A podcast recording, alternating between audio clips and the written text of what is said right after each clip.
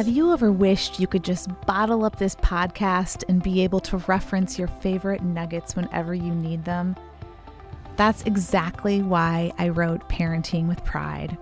It's filled with all of the stories, tools, and wisdom of Just Breathe, plus so much more.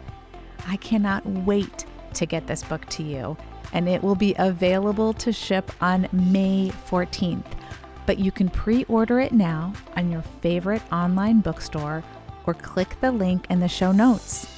If you have a favorite independent bookstore nearby, ask them to order it.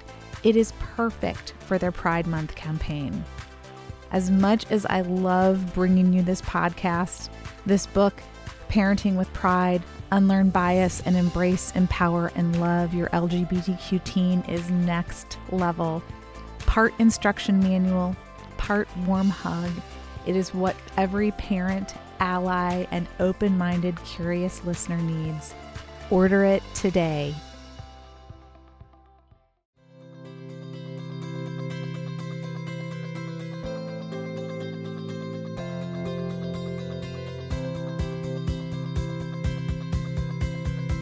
Welcome to Just Breathe Parenting Your LGBTQ Teen, the podcast transforming the conversation around loving and raising an LGBTQ child.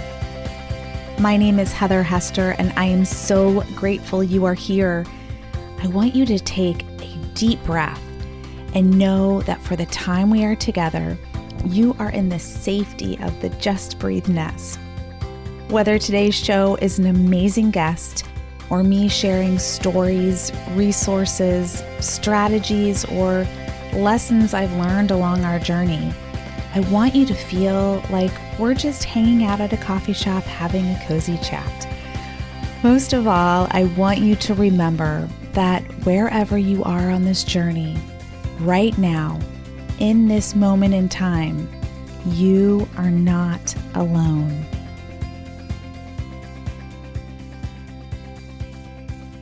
Welcome back, my friends. I am happy to share a few minutes of your day with you. So many topics were swirling around in my head for today.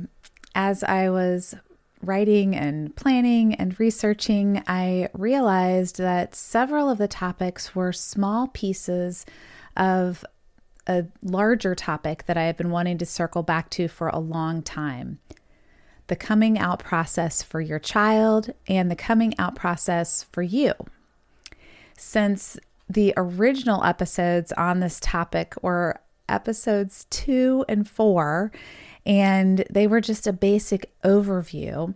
I thought it would be helpful to do some episodes where we take a deeper look at each stage within the processes. So, today we're going to kick it off with the coming out process for your child, stage one. I am guessing you are a lot like Steve and I were and had no idea there was a process. And if you did, I am super impressed. Knowing there is a process and understanding how to recognize behaviors, and most of all, knowing how to support your child where they are in this process is absolutely one of the most life enhancing things we've learned on this journey. We knew immediately after Connor came out that we needed some guidance and significant education outside of just individual therapy. So at the time, we only knew to reach out to our local youth and family services agency. And from the moment that Steve and I met with Kate, who was on their staff as a therapist and LGBTQ advocate and educator, we felt like this incredible weight had been lifted. She was able to meet us where we were, which, as you all know, was a bit frenetic and loaded with a million questions. She helped us begin to organize our thoughts and work through the layers of feelings. And her warmth and compassion were exactly what each of us needed. We were so raw and wired and at times really kind of teetering that line of sanity. The comfort of her self expression and sharing of her life experiences gave us the confidence that we needed, that she knew exactly what she was talking about. She has supported both of us separately as we've each had our own experiences within each of the transformations, and she has supported us as a couple and as a family. One of the most valuable things Steve and I learned from Kate in those very first few weeks after Connor came out was the coming out process. Similar to my stunned realizations as I read the book Mom, I'm Gay, reading and learning about the stages of coming out blew my mind. I was at once relieved, hopeful, and angry. I was relieved because understanding the stages answered so much of what Connor had experienced and was still experiencing at the time. I was hopeful because now we knew a little better, or then I should say, we knew a little better how to support him and what resources to seek for both him and for us. And I was really angry because how is this information not readily available? We had to jump through so many hoops and lose countless nights of sleep just to get to that point. So, that is why I have made such a huge effort to share this information with you in so many different ways. So, just to give you a little background, the coming out process or the stages of coming out are derived from the Cass identity model. It was originally created in 1979 by Vivienne Cass, who was the first to treat gay and lesbian identity development as normal developmental stages, as opposed to a mental health problem. And before those of you who have bisexual, transgender, or queer children get alarmed, know that in 1979 it was gay, lesbian, and identity. So much has shifted in the past 40 plus years. There have been thousands of studies and research, and just vast opening of minds, including more specific language. So as I talk about it, I will use the updated language to accurately reflect where we are now. Even with all that has been realized and established, most experts agree that this model is still incredibly accurate for describing and understanding what a person experiences when they come out. So, take a minute right now to grab a notebook because you will definitely use this as a reference going forward. So stage 1 is called identity and or orientation confusion. And confusion is kind of the key word here. In this initial phase, your child begins to realize that they are different from their peers. And this can cause a wide range of thoughts and emotions from shock to amazement to fear. The thoughts, the feelings, and the attractions are beginning to surface with insistence, meaning they are unwavering, with persistence, meaning they are continuing in spite of difficulty or oppos- opposition, and with consistence, meaning they are unchanging in nature over a period of time. In fact, these words are used in the gender affirmative model, and I think they work well for identity and orientation. So, as your child contemplates that big question, who am I? They will cycle through wanting to reject the thoughts and feelings, then to denying those thoughts and feelings, and then potentially to accepting them. Although acceptance doesn't always happen in stage one. So just be aware of that as you are talking with your child or trying to ascertain where they are through their behaviors.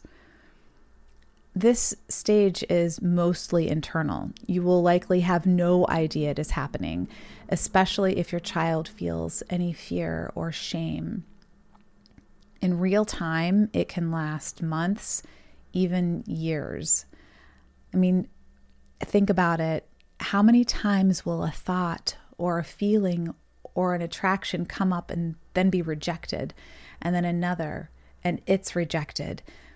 That singular loop can go on for quite some time. That enormous question, who am I, will likely just spin in their minds as they consider all of the possibilities. They will reject and deny until they finally realize their personal truth. Can you imagine what a personal hell that must be for our babies? Layer on top of that all of the possible external factors. And oh my gosh, is this a recipe for self loathing, isolation, shame, depression, anxiety, and anger? The subsequent behaviors based on these feelings will likely be our only clue that something is going on. As you may recall, when Connor came out to us, he was a sophomore in high school. As he began sharing with us his journey up to that point, we learned that he began to realize he felt different from his friends in seventh grade. Think about that for a minute. That's three years. Three years. He went through every single one of those above thoughts and feelings, rejecting the idea, being terrified of the idea, denying the mere thought of being gay, feeling so angry, loathing himself, and eventually isolating and suffering from depression. He mulled over these feelings for over three years. My heart still aches when I think about how alone he felt and how hard he worked to put up the everything's awesome facade and how scared he was to tell us. So, to recap, stage one of the coming out process looks like this. First, it's the asking, Who am I? and rejecting and denying all thoughts, feelings, and attractions over and over until they reach some sort of acceptance. It's feeling the self loathing, the shame, the depression, the anxiety, anger, and isolation and it's almost completely internal. So, what you need to look for are the behavioral clues from the feelings I just mentioned. If you happen to realize what is going on with your child in this stage, the best thing you can do is to provide support and let them know how much they are loved unconditionally. Depending on where you live, you may need to keep an eye on concerning external factors as well. This next one will be hard, but it is vitally important that you wait for them to come out to you. Do not out them. This process is really, really important. Episodes on the rest of the stages of the coming out process for your child, as well as the separate process for you, will be posting in the coming weeks. In the meantime, you can check out my course, Learning to Just Breathe, accompanying weekly office hours to answer questions and help you process will be starting very soon. Until next time. Thanks so much for joining me today. If you enjoyed today's episode, I would be so grateful for a rating or a review. Click on the link in the show notes or go to my website, chrysalismama.com, to stay up to date on my latest resources as well as to learn how you can work with me. Please share this podcast with anyone who needs to know that they are not alone and remember to just breathe. Until next time.